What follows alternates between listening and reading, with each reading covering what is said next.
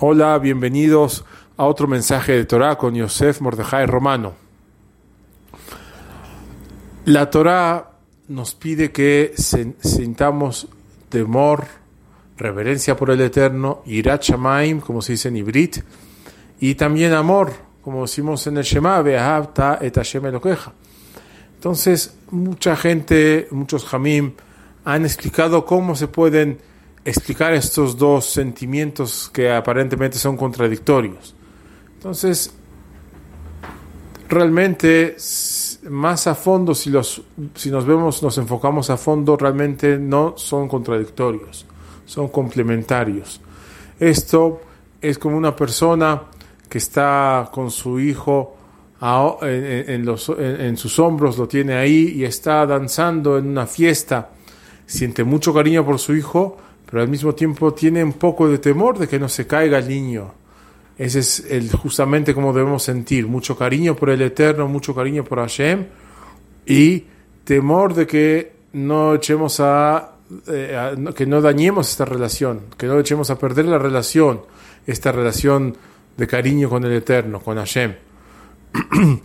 Por lo tanto, es una forma de explicar. Esto es similar a una persona que tiene una esposa, un esposo, está casado por muchos años, está muy contento, está enamorado de su pareja, pero al mismo tiempo teme no romper esa relación. Por ejemplo, si sé que la esposa, mi esposa, no le gustan los chicles, no quiero disgustarla, ni siquiera traigo una una envoltura de un chicle a la casa para que no se lleve un disgusto. Si ve ahí una envoltura de chicle, va a decir, ¿cómo tú sabes que no me gusta? Similarmente es la relación con, con Dios. Tenemos mucho cariño con Él y sin embargo también tenemos un temor de no, de no perder ese cariño.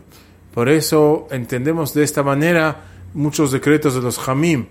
La Torah prohibió, por decir, comer carne con lácteos, vinieron Jamim y dijeron, vamos a alejar a la persona del pecado, vamos a alejarlo y que no coma ni siquiera pollo con lácteos.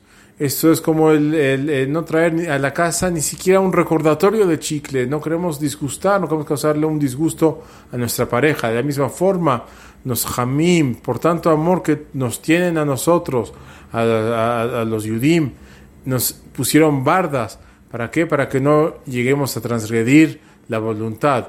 Y obviamente que esto se puede eh, aprender a más profundidad y entender, pero que nos baste esto para entender este punto de las bardas, que son realmente para ayudarnos a no transgredir y no faltar ese cariño al Eterno.